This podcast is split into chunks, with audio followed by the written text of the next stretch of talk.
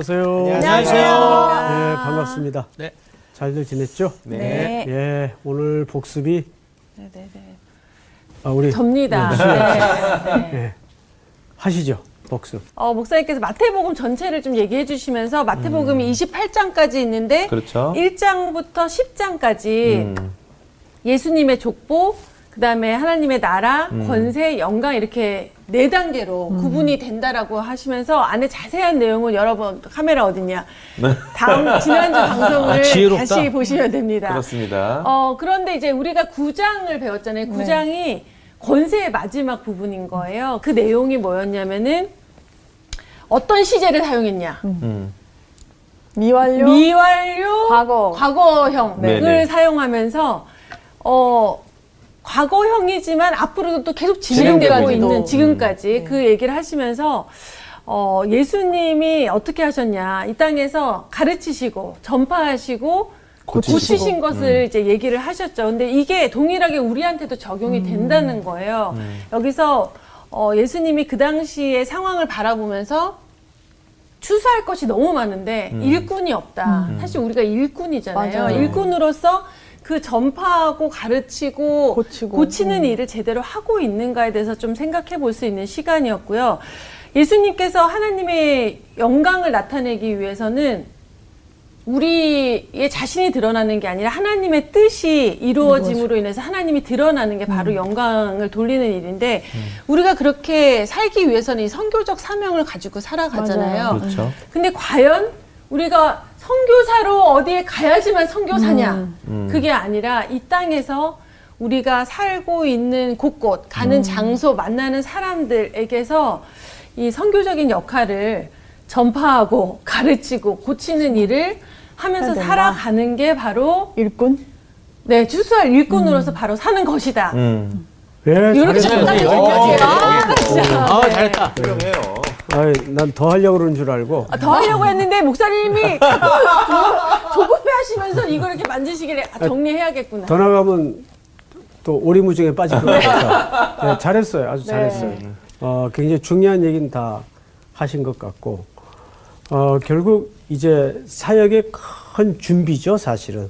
예수님은 곧 부재가 되실 거고, 이 땅에 남겨진 또 태어날 어, 교회와 제자들에게 이 땅에서 수행해야 할 세 가지 사역을 명령하신 내용이죠. 네.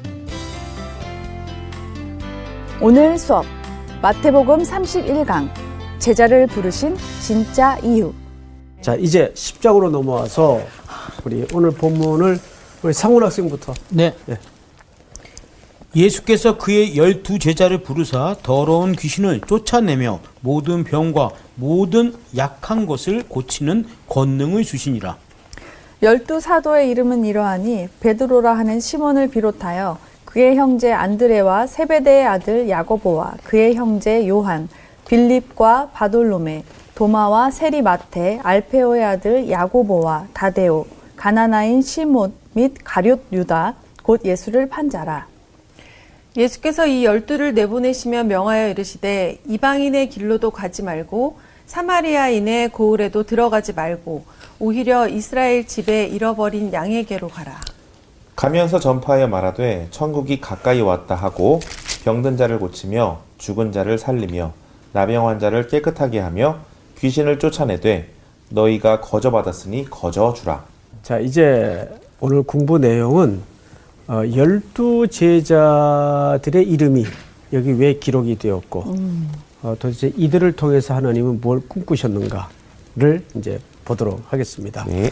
아까 우리 수혜 학생이 복습을 잘 하셨지만 어, 복습의 가장 중요한 핵심은 예수님께서 목자 없는 양 같은 백성들을 어떻게 보셨다고 되어 있죠? 불쌍히. 보셨다.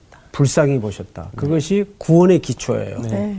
항상 어, 우리는 불쌍히 여김의 대상으로부터 출발이 되고 구원이 시작이 된 거죠. 네. 자, 그러면 오늘 이 기록은 마태도 기록을 했고 누가도 기록을 했고 마가도 기록을 했어요. 이세 복음서를 사복음서 중에서도 공간 복음이라고 분류하죠. 네. 네. 마태, 마가, 누가 요한. 누가, 요한. 그 중에서 요 복음을 공관복음. 공간 삼복음. 공관 복음. 이걸 전체를 털어서 그냥 사복음서. 네. 네. 성경에 보면 어, 이렇게 중첩된 스토리가 많은데 유심히 보시면 다 미세한 차이가 있습니다. 네. 그래서 오늘 마태는 어떤 차이점을 드러냈는가 어, 주목을 좀 해보도록 하겠습니다. 자, 우선 어, 이 열두 제자를 파송하는 대목에서는 이 세 기자가 다 기록을 했어요. 그런데 마가 누가 하는 이 제자들을 파송하신 다음에 어떤 기록까지 쓰여져 있는가 하면 이들이 돌아와서 복을 합니다. 그런데 마테마는 그 기록을 싹 생략합니다. 그럼 마태는 그 기록을 왜 생략을 했는가? 이제 그것이 중요한 본문인데, 자, 16절을 보세요. 16절. 보라, 내가 너희를 보냄이 양을 이리 가운데로 보냄과 같도다. 그러므로 너희는 뱀같이 지혜롭고 비둘기같이 순결하라. 자, 마태는 이 보고를 생략한 대신에 어떤 기록을 집어넣는가 하면 그들이 가서 맞닥뜨릴 현장의 상황. 근데 그걸 이렇게 묘사를 했어요. 뱀같이 지혜로. 뱀같이 지혜롭고 비둘기같이 순결하라는 말의 이유가 뭐냐면 잘 볼까요? 이리 가운데 보냄과 같기 때문에 여전히 예수님에게 이들도 양이죠. 네. 네. 예수님에겐 역시 이들도 양이란 말이에요. 근데 그 양떼를 어디로 보낸가 같다고요? 이리 가운데. 이리 가운데. 먹잇감이라 그 말이에요. 그만큼 지금 이들이 가서 맞이해야 될 세상은 험난해요. 험난하죠. 저도 이제 주일날 설교가 마쳐지고 이제 축도를 끝내잖아요.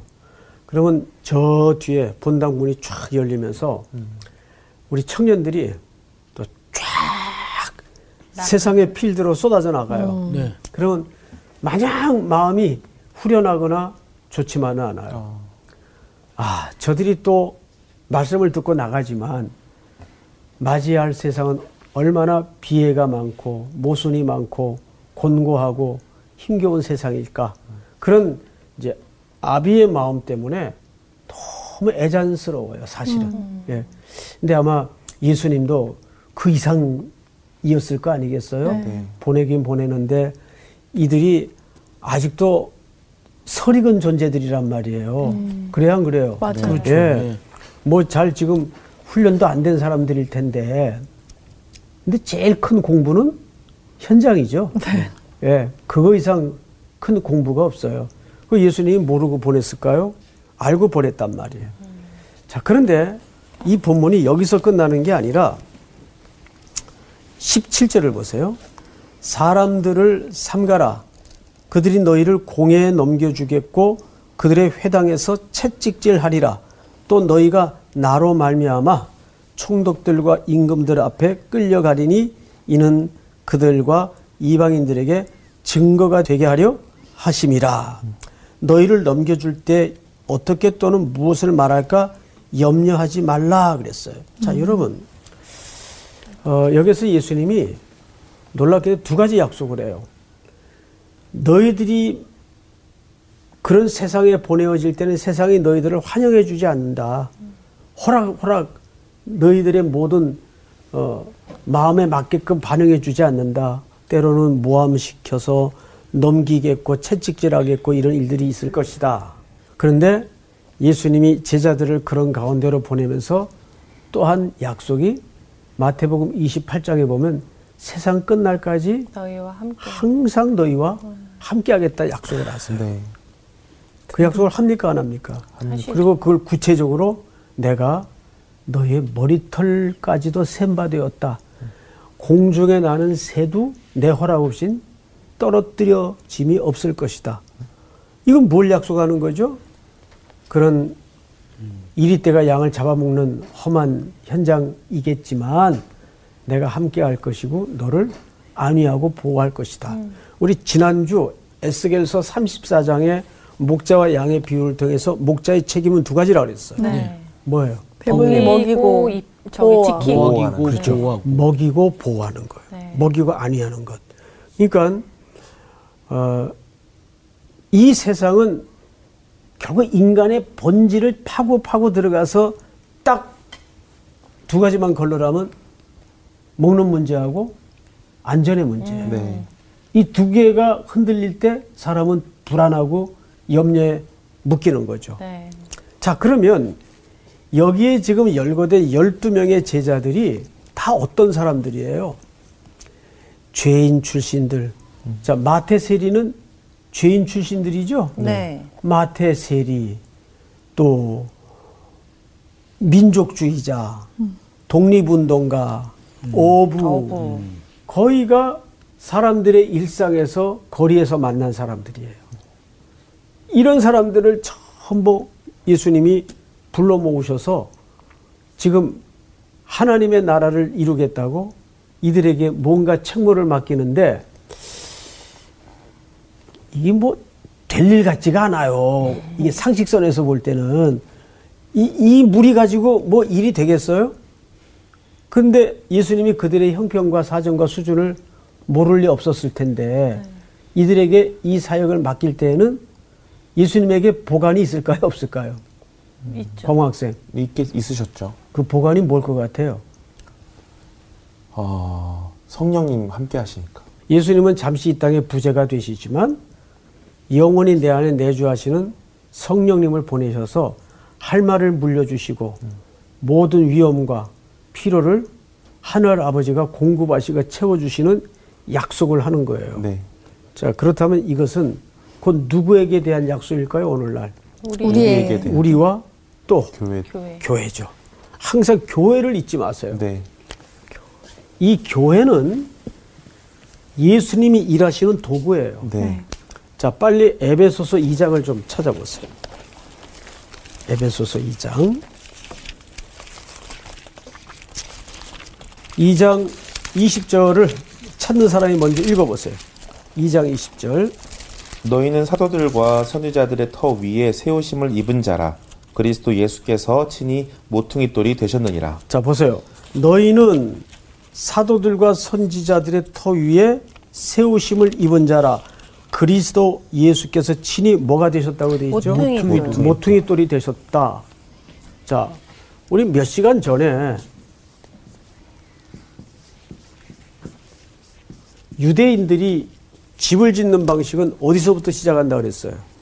모퉁이 모퉁이 돌. 모퉁이부터 예, 시작했어요. 머릿돌. 머릿돌. 모퉁이 돌부터 시작을 해요.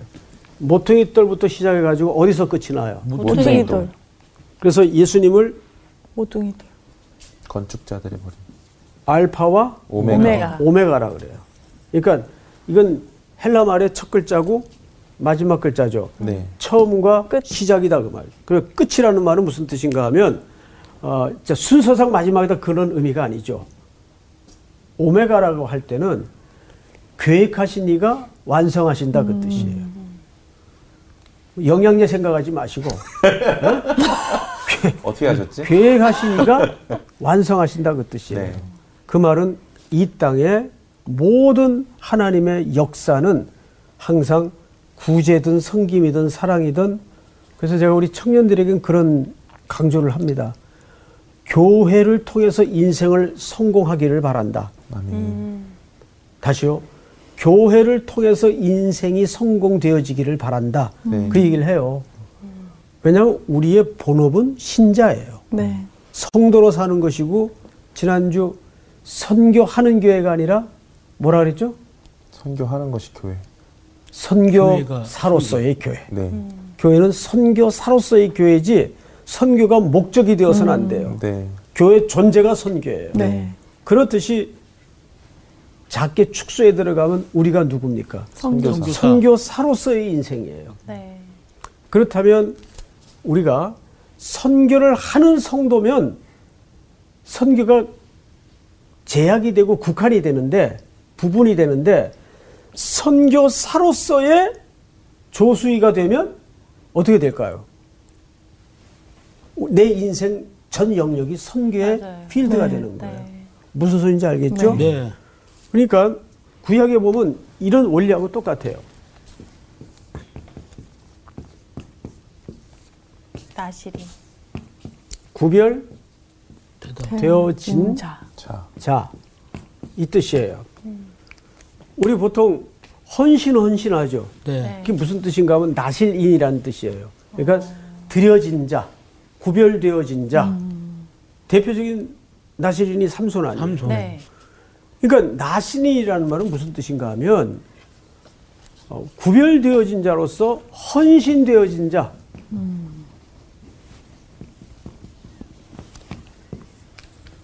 그래서 저희 교회는 헌신 예배가 없어요. 왜 헌신 예배를 따로 드려야 돼요? 존재가 헌신된 존재인데. 그렇잖아요. 네. 그러네요. 그런 원리예요. 자, 이런 거죠. 쉽게 얘기하면 하나님의 일이 뭐냐? 선교하는 거다, 헌금하는 거다, 예배 드리는 거다 그러면 그냥 형태적인 그 일만 하면 돼요. 그런데 내가 헌신되어졌을 때는 내 모든 안고 일어섬과 먹고 자고 사는 게 다 뭐예요? 헌신. 다 헌신 이에요. 네. 그러면 구별되어진 자로 사는 것은 삶의 전 영역을 얘기하는 겁니다. 그렇죠. 음. 예를 들어서 헌신이란 뭐냐? 예배 드리는 것이다. 주차 봉사하는 것이다. 주방에 가서 봉사하는 것이다. 그럼 그것만 하면 돼. 음. 그런데 내가 헌신되어진 자가 되면 내가 하는 모든 행동과 행위가 전부 헌신의 영역이어야 돼요. 맞아. 그게 서로 세상에서 말하는 일상이래도 맞아. 그것은 구별되어진 존재가 하는 거니까 이해가 됩니까? 네. 그러니까 선교를 하는 교회가 아니라 선교사로서의 교회 이 개념을 좀 깊게 이해했으면 좋겠는 네. 이유가 뭐냐면 나시린이 세 가지를 금하도록 돼 있어요. 술, 머리에 머리 삭도 되지 말 것, 네. 술, 술, 시체. 세 가지예요. 이 세 가지를 금하도록 됐어요. 여기에 담아진 메시지가 뭘까요? 이것은 이걸 안 해야 나시린이 된다는 말이 아니에요. 당연히 이걸 지켜야 되지만 머리에 삭도를 대지 말라는 말의 의미는 내 위에 나를 주관하는 분이 계시다라는 뜻입니다. 예? 내 위에 나를 주관하는 분이 계시다. 그래서 머리에 삭도를 대지 말도록 돼 있어요. 네. 두 번째, 포도주나 독주를 마시지 말라는 말의 의미는 포도주나 독주는 내 몸을 타고 들어가면 나를 지배해요. 맞아요. 그래서 나중엔 사람이 술을 먹다가 술이 사람을 먹어요. 네. 네. 그래요, 안 그래요? 맞아요. 어, 너무 긍정하면은 그렇죠. 아니, 그건 뭐 긍정하든 안 하든 이건 뻔한 거니까 사람이 술의 지배를 받게 돼 있단 말이에요. 네. 그런 의미가 에베소 5장 18절에 술 취하지 말라 이는 방탕한 것이는 오직 성령의 충만을 받으라는 충만의 의미가 지배되라 그 뜻이에요. 지배 개념이에요. 충만이라는 개념이. 네. 그러니까 무슨 뜻인가 하면 하나님의 백성들은 성령으로 구속받았다면 그리스도의 보혈로 인침을 받았다면 이제는 너의 인생의 주도권을 하나님 외에는 어떤 것에도 이양시켜서는 안 된다는 의미로서 술과 독주를 마시지 말 것이에요. 그거는 몸에도 안 좋으니까 이런 의미가 네, 아니에요. 네. 그런 어떤 표면적인 의미가 아니라 본질적인 메시지가 담아져 있어요. 네. 그다음에 마지막 세 번째 시체는 뭐예요? 부정함. 부정. 부정한 거를 넘어서서 네. 시체에 손을 대지 말아야 될 것은 하나님의 백성들은 이젠 시체는 뭐의 결과입니까? 죽음의 사망의 결과 아니에요. 네. 더 이상 사망과 관계없는 존재다 그 말이에요. 그러면 자, 잘 보세요. 이 세 가지가 세 가지가 뭘 하는 싸움입니까? 존재의 확인입니까? 존재의 확인. 그렇죠. 너는 누구냐? 나는 누구냐? 존재에 관한 이야기예요. 그러면 뭘 하는 게 쉬워요? 내가 어떤 존재로 사는 게 쉬워요? 뭐 하는 뭘게 하는 게. 쉬워요. 그렇죠. 하는 게 훨씬 쉬워요. 네. 예. 근데 존재로 들어가면 맞아. 내 모든 삶의 영역이 다 내가 감당해야 되는 영역이에요. 네. 훨씬 어렵습니다. 그래서 결국 선교하는 교회가 아니라 선교사로서의 교회. 네. 예. 이게 쉽지 않죠? 네. 예. 자, 그러면 이제 오늘 본문으로 조금 더 들어가서 10장 몇 절을 보시냐면 아, 5절을 보세요. 예수께서 이 열두를 내보내시며 명하여 이르시되 이방인의 길로도 가지 말고 사마리아인의 고을에도 들어가지 말고 오히려 이스라엘 집에 잃어버린 양에게로 가라 이렇게 돼 있어요. 잃어버린 양에게로 가라. 어, 이게 첫 번째 목적은 뭐냐면 어, 사실 잃어버린 양이 아니라 집 나간 양들이죠. 예. 맞아요. 네? 그런데 마태는 목자의 심정으로 기록을 했어요.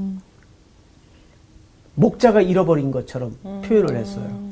근데 어떤 사복음서 중에 누가복음인가 마가복음인가 찾아봐야 되겠지만 거기서는 정확하게 김낙. 집 나간 양이에요. 그 원문 의미 자체가. 근데 여기에서는 잃어버린 양으로 묘사를 합니다.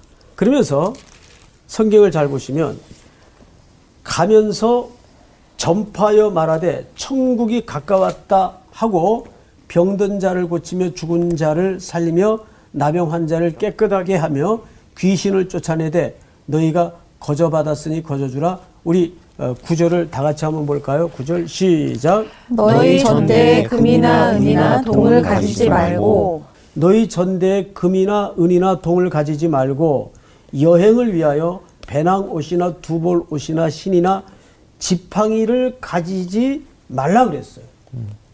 자 여기서는 지팡이를 가지지 말라 그랬죠. 네. 네. 그런데 빨리 마가복음 6장을 보세요. 마가복음 6장 8절을 보세요. 우리 광호 학생 한번 읽어보시겠습니까? 명하시되 여행을 위하여 지팡이 외에는 양식이나 배낭이나 전대의 돈이나 아무것도 가지지 말며 자 마태복음과 차이가 뭐예요? 아무것도 가지지 말라고. 아니지. 지팡이 외에- 지팡이 외에는- 가지라고 했는데 지팡이 지팡이 외에는 그렇지. 그렇죠. 마태복음 지팡이도 가지지 마. 정확히 짚었어요. 네. 그러니까 마태복음은 지팡이를 가지라 그랬어요, 말라 그랬어요. 말라 말라고 그랬어요. 음. 가지지 말라 네. 그랬어요. 네. 근데 마가복음에는 지팡이만 지팡이 외에는 어느 말에 장단을 맞춰야 될까요? 자, 여기에는 어, 배경과 동기가 달라요. 아, 예를 들어서 마가복음은 지팡이 외는이라고 얘기할 때는 이것은 출애굽기 사건을 염두에 둔 표현입니다. 모세의 지팡이. 마태가 그렇죠. 어. 모세의 지팡이. 네. 여러분 출애굽기 12장에 보면 6월절 식사법이 나와요. 지팡이를. 그때 네. 6월절 식사를 지팡이. 서서 네. 허리에 띠를 띠고 급히 먹는데 손에 뭘 잡으라? 지팡이. 지팡이. 지팡이를 아. 잡으라. 네. 그 말은 무슨 뜻일까요? 뭔가의 새로운 출발을 얘기하는 거예요. 음. 예? 구원받은 백성의 네. 무언가의 새로운 출발을 얘기하는 거예요. 이해가 돼요? 네. 그 어디로 출발하죠, 그들이? 가난. 이제 약속의 약속의 땅으로. 땅. 네. 그러니까 구원받은 백성은 이제 거기 그냥 눌러 앉아가지고 구원의 즐거움만 누리는 그런 삶이어서는 안 되고 네. 하나님이 명하신 약속의 땅을 향해 새로운 여행을 떠나는 인생이 구원받은 성도의 삶이란 말이죠. 네. 이해가 됩니까? 네.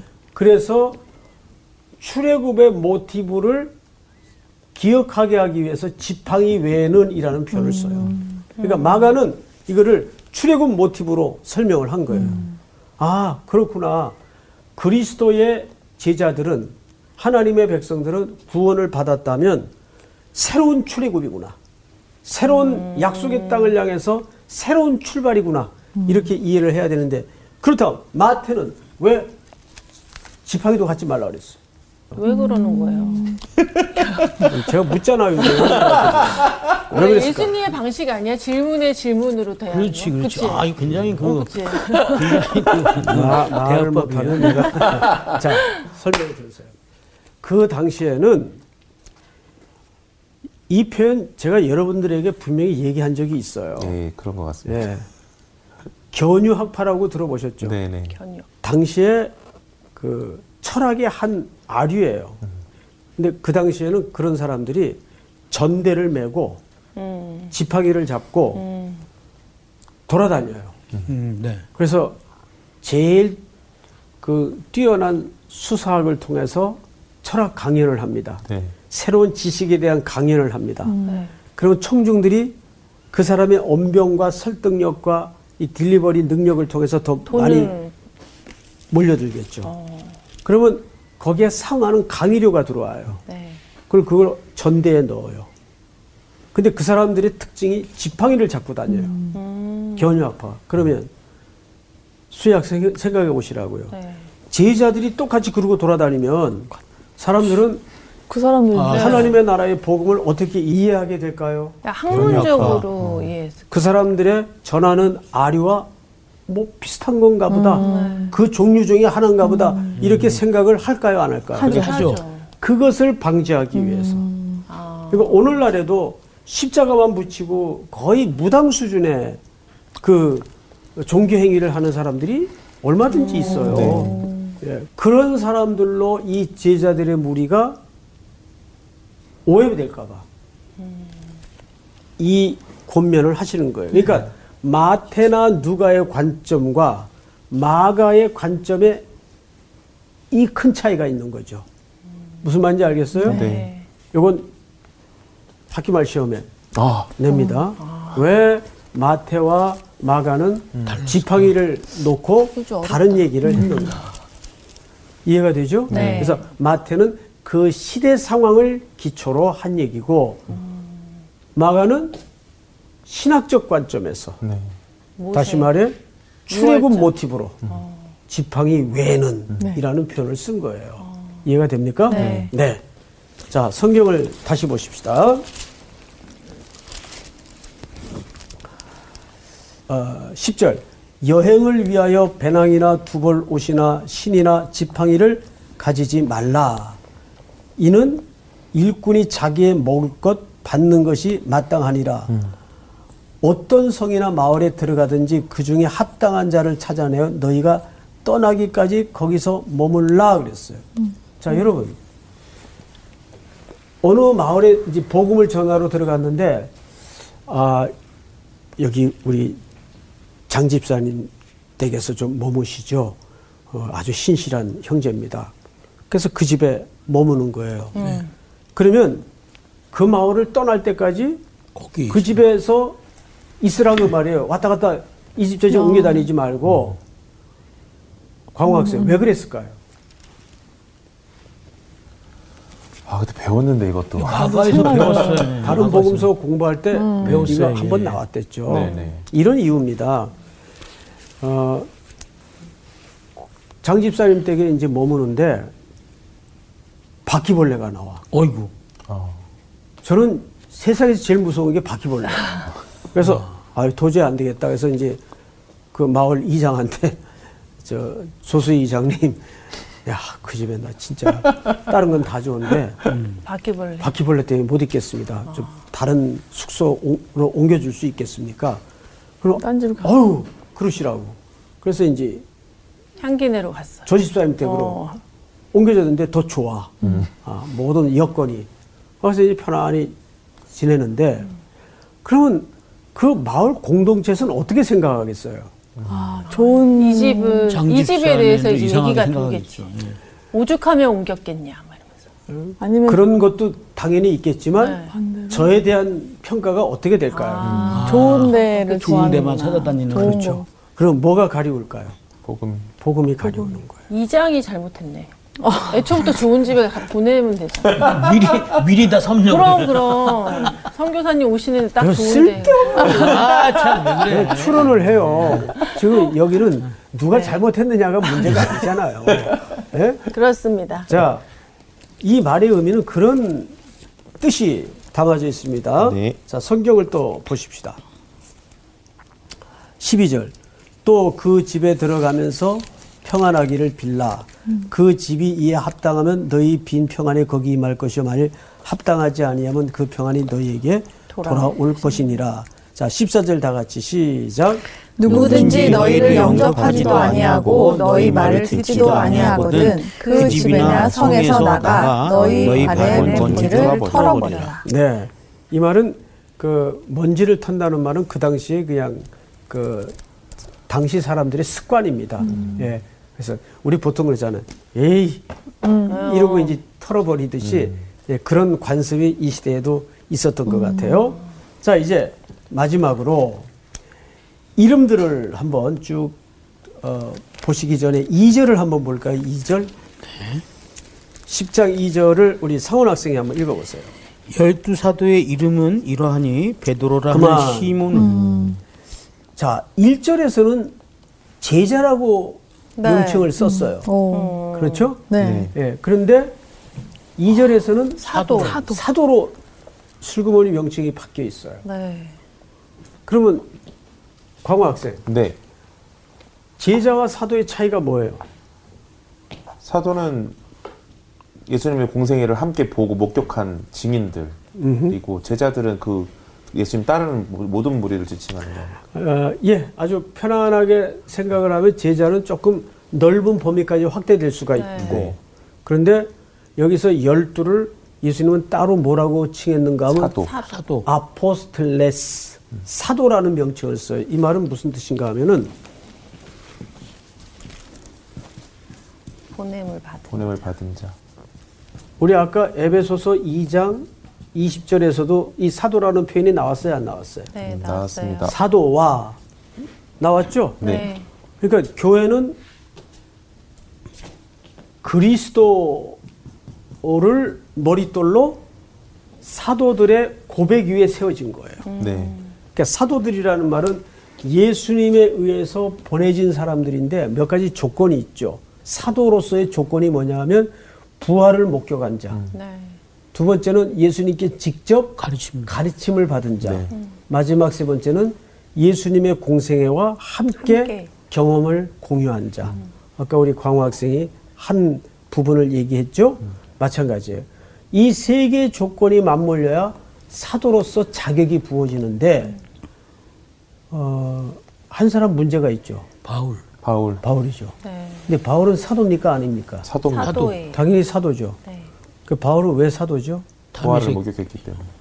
다메섹 언덕에서 네. 예수님 부활하신 만- 예수님을 그렇죠. 만났기 때문에. 만났죠. 그래서 사도 바울의 사도로서의 기원을 담에색 언덕으로 봅니다. 학자들이. 특별히 그 김세윤 박사 같은 분들이 쓴 논문에 보면 그 부분이 예, 아주 잘 설명돼 있죠. 그래서 사도 바울은 예수님에게 의해서 직접 보냄을 받고 부활을 목격하고 사실 짧게지만 가르침을 입은 자예요. 네. 그 중요한 가르침이 뭐예요?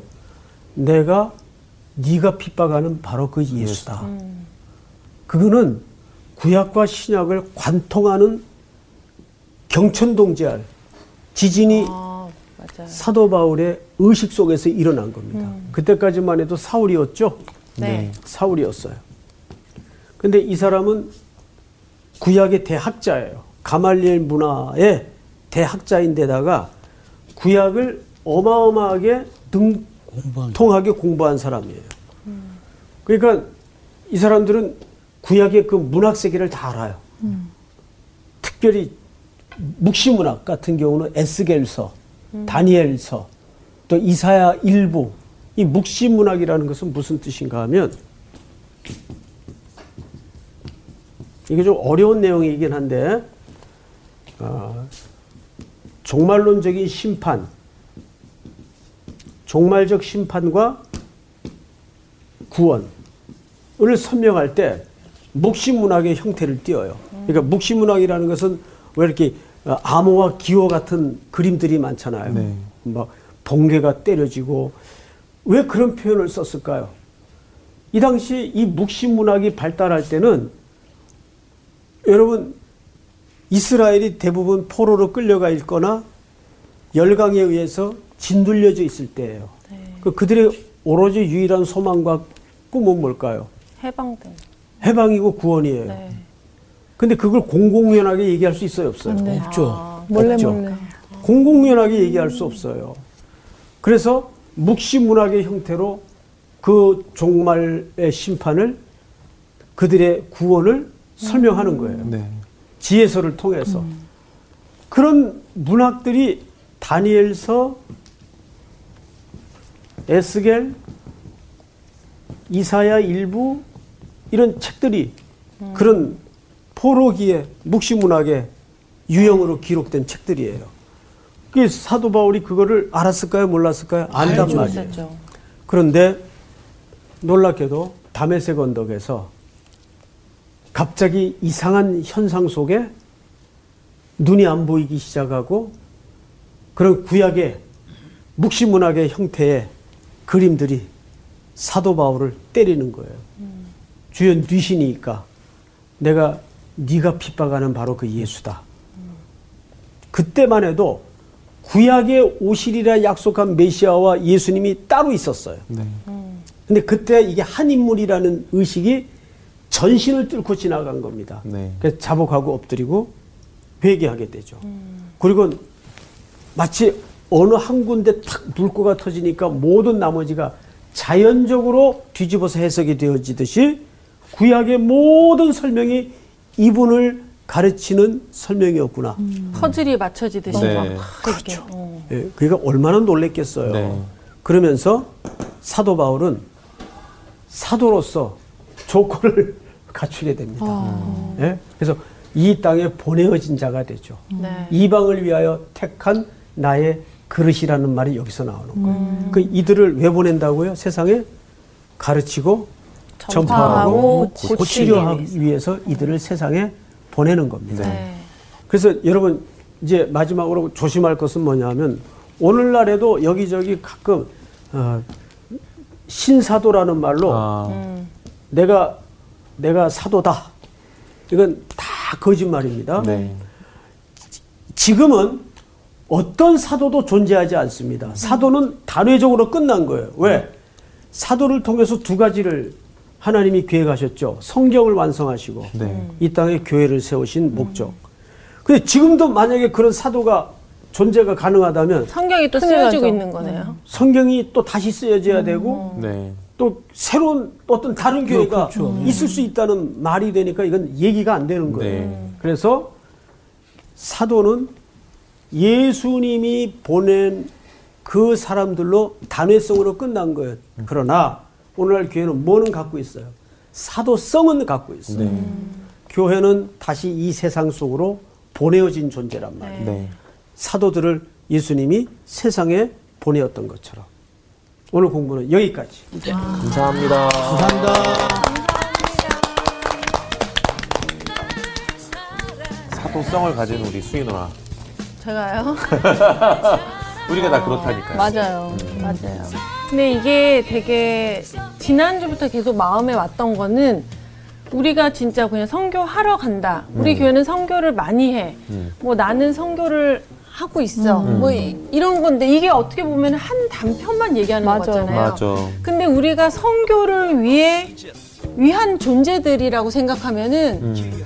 이게 뭐 나는 선교를 하러 간다. 난 이번에 가서 선교할 거야. 이게 말이 안 맞는 맞아, 거야. 그렇지. 내가 지금 이렇게 교제를 하는 것도 선교의 한 부분인 뭐 거기 택시를 때문에. 타든 버스를 타든 그쵸. 누군가를 만나든 어딜 가든. 어, 그 나는 우리가 선교다네. 나는 선교다. 그쵸. 그냥 선교의 삶을 늘 죽을 때까지 살아야 된다는 게 되게 자꾸 마음에 오는 것 같아요. 그 유명한 그 스카페 박사가 그런 얘기를 하셨 또? 진지해진다. 또 진지해진다. 네? 누구야? 스카페? 네, 박사 그런 얘기를 하셨대요. 스펠링 쓸수 있어요? 어, 아, 진짜. 불안하게 하지 마. 하나님은 사랑하라. 그리고 마음대로 하라. 그러니까 첫 번째로 하나님 사랑이 맞아요. 바로 기본이에요. 우리가 먼저 해야 될 것 같아요. 그래야 우리가 사도성을 갖고 어딜 가든 맞아요. 선교사의 역할을 할 수 있을 것 같아요. 그렇죠. 맞아요. 우리는 그렇게- 그분의 영광을 드러내는 사람들이니까. 네, 네. 그렇게 또 한 주를 살아갑시다. 네. 네. 나가시죠. 다음 주에 만나요. 이번 주 퀴즈입니다. 사도 바울은 고린도 교회의 문제가 무엇이라고 했나요? 1. 처음 사랑을 잃었다. 2. 충성하지 않았다. 3. 육신에 속해 있다. 정답을 아시는 분은 CBS 성서학당 홈페이지와 성서학당 카카오 채널을 이용하시면 됩니다. 선정되신 분들에게는 대한성서공회에서 발간한 성경, 성경 통독을 위한 최고의 자습서 성경 2.0, 성서학당 선생님들의 저서 중 하나를 드립니다.